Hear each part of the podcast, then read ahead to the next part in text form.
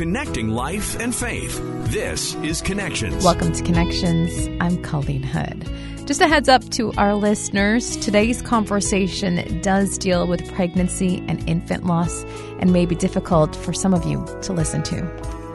On January 7th, we had a scheduled fetal assessment just because I had been so far past due. Um, and we waited in the waiting room, and then we went into the room when they called us. And uh, the tech had done the ultrasound, and she's we could tell she seemed worried she wasn't finding the heartbeat. So she went to get a doctor, and the doctor came back and confirmed that he was gone. He was just gone just like that. Um, so he was there one day and then completely gone the next day. It was the worst news we ever could have ever expected to hear. That's the news that no parent wants to hear. However, today's guest has been able to take this experience and turn it into something that is helping other families out there that are going through this awful time. We're joined today by Andrea Duncan. Today, she is going to share her son Caius' story and how they're using his life to help others.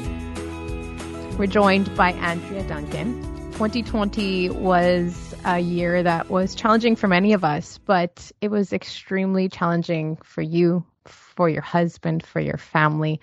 Tell us a little bit about what happened in 2020.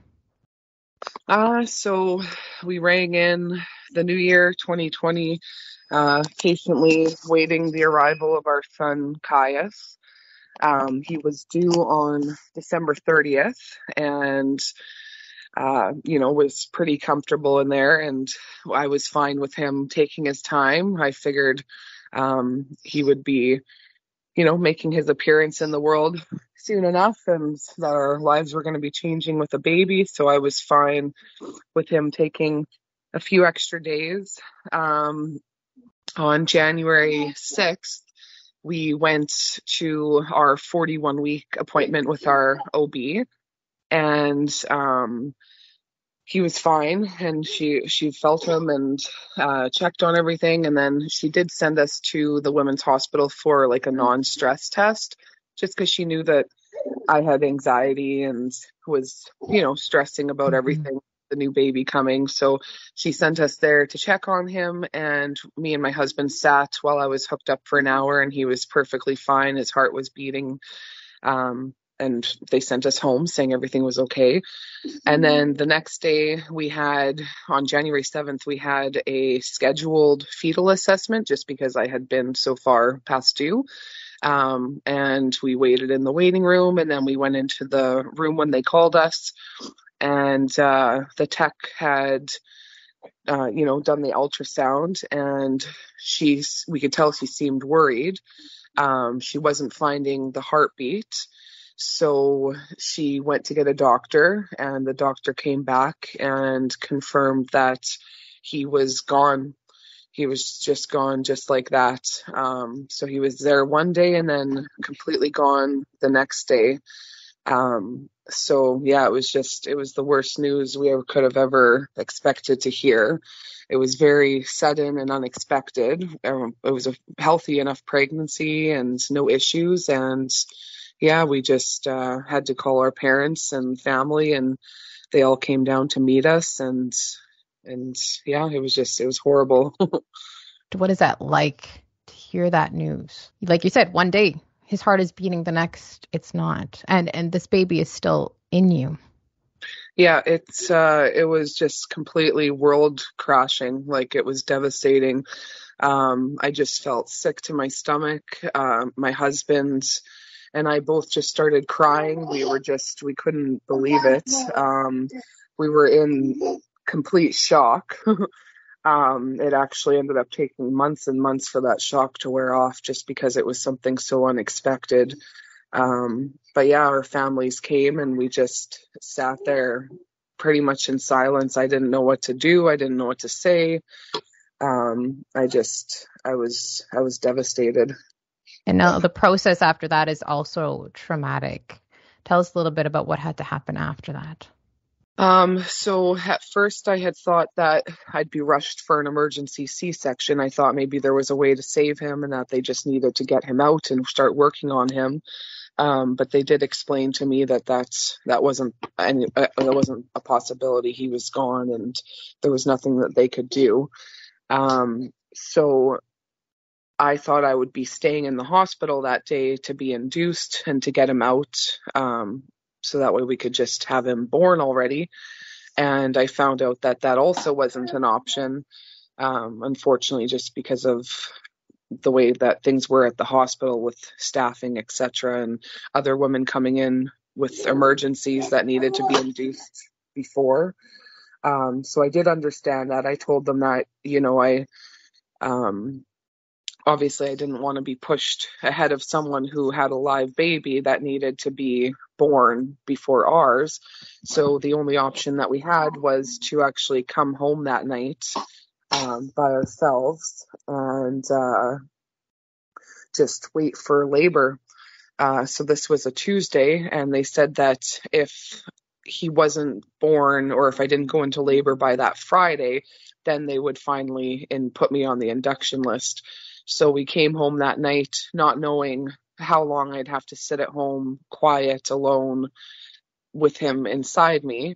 And uh yeah it was it was a horrible thing to come home. Uh we left the hospital we came in and just threw everything that we had out for a baby into the nursery and shut the door um knowing that we probably wouldn't be opening it for quite some time.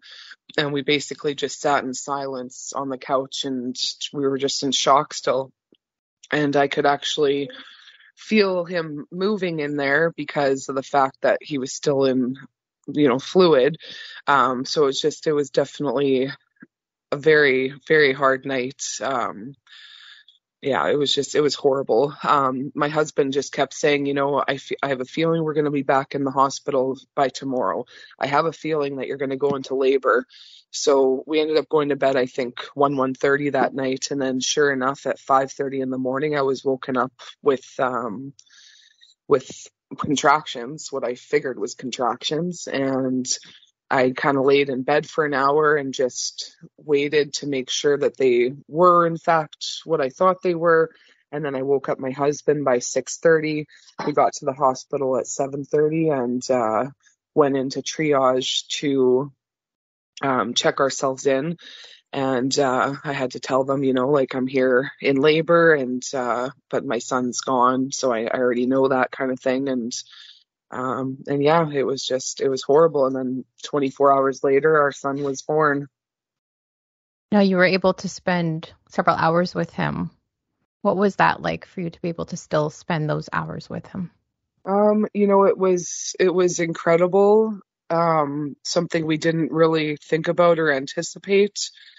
Um, when he was born, you know, I, I wasn't sure. I was so scared to see him because I knew he wasn't there anymore. Um, so they had given us the option to either have him wrapped in a blanket or not. I did I did choose to get him wrapped in a blanket just to kind of ease um, you know, the shock of it, I guess. But um, we got him for eight and a half hours and it just it wasn't long enough um we could have we would have loved to have had him for you know a day two days three days if we could have. Um even though he wasn't there his spirit wasn't there just having his physical body was you know it was the first time we got to meet him the first and only time we got to meet him. So it was definitely definitely the best eight hours that uh you know that we could have had but it just uh, it wasn't long enough by any means and of course saying goodbye when they finally had to take him was uh, was the hardest thing. I, well one of the hardest things of those few days that we had to go through but i would definitely say probably the hardest thing just letting him go. And then having to come home not yep. bringing him home yeah, exactly. Not bringing him home was uh, was the worst. You know, we expected to come home to a home to a house full of crying and mm. energy and life, and we just came home to silence and just heartbreak and devastation. And it was just, it was horrible. For those of us who have never experienced this, how have you found comfort and, and peace to to go on in life and to go through your day to day? Um, well, first and foremost was definitely my husband. Um, we were just like, I, I didn't want to leave his side for a long time after that. Um, even if he went to the store and we had people over, like our friends and family would come over to support us, I, I would have to go with him. I just couldn't bear to be apart from him. Um, the first few months, we definitely had our close group of friends and family with us at home often enough um, we actually had the same group of friends and family with us through the labor and delivery process as well. Um, they ended up letting us have everyone there from start to finish. So my parents and Gary's mom and uh, friends and stuff, they were there right pretty much until he was born. Um, but we kind of just kept it small our support group for that time for the first few months. Um, and then of course as soon as we were kind of ready to start seeing more of our friends and family that's when covid hit. So we were kind of forced to stay within our grief and our little group and then eventually just me and gary of course for the lockdown. Um, but you know just we had to take it one day at a time um, i did end up finding a support group through um, through friends and they have helped me immensely. Um, we, they've all been through loss as well. And to this day, we're still great friends. We talk all the time. We get together all the time. And um, we have all since had our rainbow babies. So we've all had babies after our losses. And um, that's definitely a big thing as well. I don't know if I'd be quite where I would where I am right now if I wasn't for my little baby girl Kinsley. Um, who's just mm-hmm. looking right now, shaking a rattle. love it. I can hear it in the background. I love it. um, but yeah, friends, family, just my go-to group of people. Um, we were lucky that people haven't wanted us to stop talking about him. They haven't wanted us to forget about him. So we just, I find that I get through by sharing his story and by keeping his memory alive, by raising money to help other people, by being a support to other people who have just lost. Um, it's just all those little things that you find comfort in and maybe even a, a reason as to why you've had to go through this, um, you know, so you can help others and possibly make changes over, you know, in the future and and make things at, at all a little bit more comforting for others. Speaking of helping others through the support group, you also heard about cuddle cots as well. Tell us a little bit about what a cuddle cot is and what you and your family have done. The reason we only were able to have Caius with us for those eight and a half hours at the hospital was because of course, he was passed on and they had to take his body away because we couldn't keep it uh, for any longer for obvious reasons. Um, we found out later that there's something called a cuddle cot, which is basically a baby bassinet. It looks exactly like the other ones in the hospital do, but it has a machine that hooks up to it where it keeps the baby cool for a long period of time. So some hospitals in the city, Canada, North America do have them had them already, and um, it does enable families to have their babies with them overnight. If they're in the hospital for a couple days, they can have them. And this is for any type of loss um, at any gestation. They just they have that extra time with their babies before they're forced to say goodbye. Um, so that was one of the things that we knew had to change at the women's hospital. Um, for his first birthday, we started a fund in his name called the Caius Duncan Still Fund for Still, Stillbirth Support through HSC Foundation. And we have raised enough money for a cuddle cot. So since then, it was actually just in the last year, um, they were able to use our money to purchase a cuddle cot.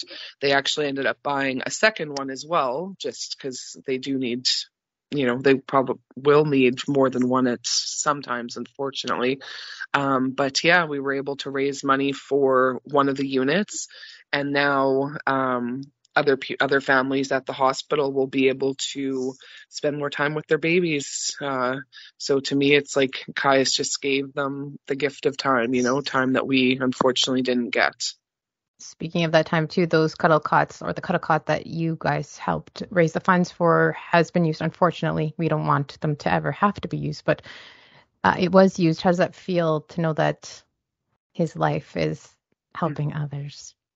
Um, it's definitely heartbreaking at, at times, but it's just we know.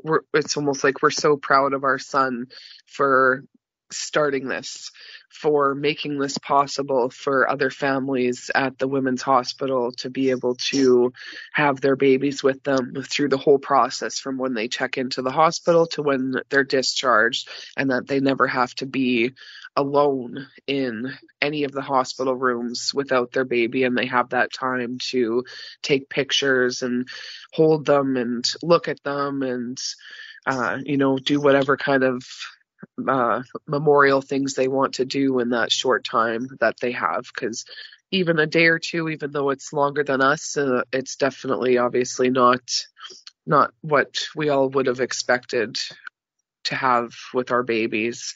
Um, but either way it's just it's comforting to know that that a change has been made and and people can have more time you mentioned your rainbow baby. Tell us about life now and what family life is like and how you're continuing um, Caius's legacy besides the cuddle cots.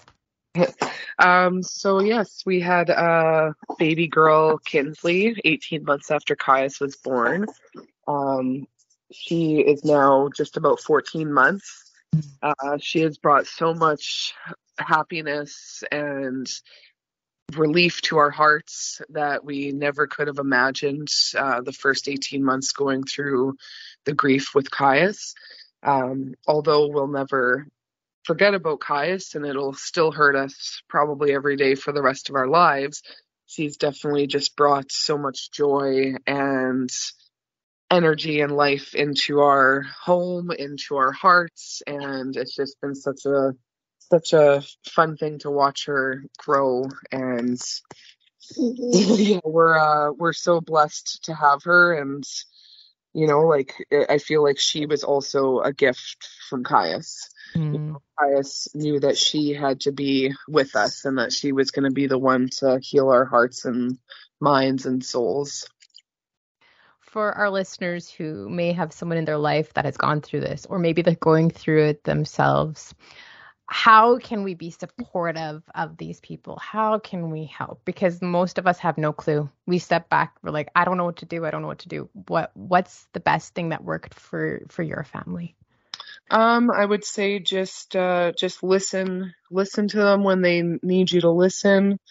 Um, you know, don't judge. Uh grief after loss is a messed up thing and you never mm how you're going to feel. You never know the things you're going to think, do, say, react. Um, you know, just just be there when you, they need to cry, when they need to scream, when they need to vent, um, and just talking about our angels is just the best medicine. Um, you know, we just we want to hear their names. We want to see little acts of kindness done in their honor. We want to, you know, just any little thing to help us or to let us know that you still remember them and that they're still in your lives. It's just to have that support is better than any other support I could ever ask for. It's just, uh, you know, keeping their memory alive with us. It's the best, best gift ever. what are your plans moving forward? You have more plans to raise money? We are going to keep his fund open and hope to raise money every year at his birthday for it. Um, I don't know if it'll be for other equipment as big as a cuddle cot, but just I want to be able to provide um, any kind of money for um, for education, for programs, for any kind of relief for families or counseling, whatever. I just I want uh, I want it to keep doing good, and I want it to keep um, helping families find comfort in any way possible, whether it be small or or not. I just we we definitely want to keep going with this fund, and I want to keep helping the hospital make changes uh, when it comes to loss and um, and perinatal loss. Keep his memory alive, keep Caius's memory alive. Exactly. Thank you so much for sharing his story with us and for making time for us today. For sure. You're welcome. Thanks for having Thank me. Thank you. And for those who are looking to help support the Cuddle Cots and to keep Caius's legacy alive, funds can be donated to the Caius Duncan Fund for Stillbirth Support. That is through the HSC Foundation. You can find that at Thank you so much for joining us today and for listening. Don't forget to subscribe. We'll talk to you again on Connections.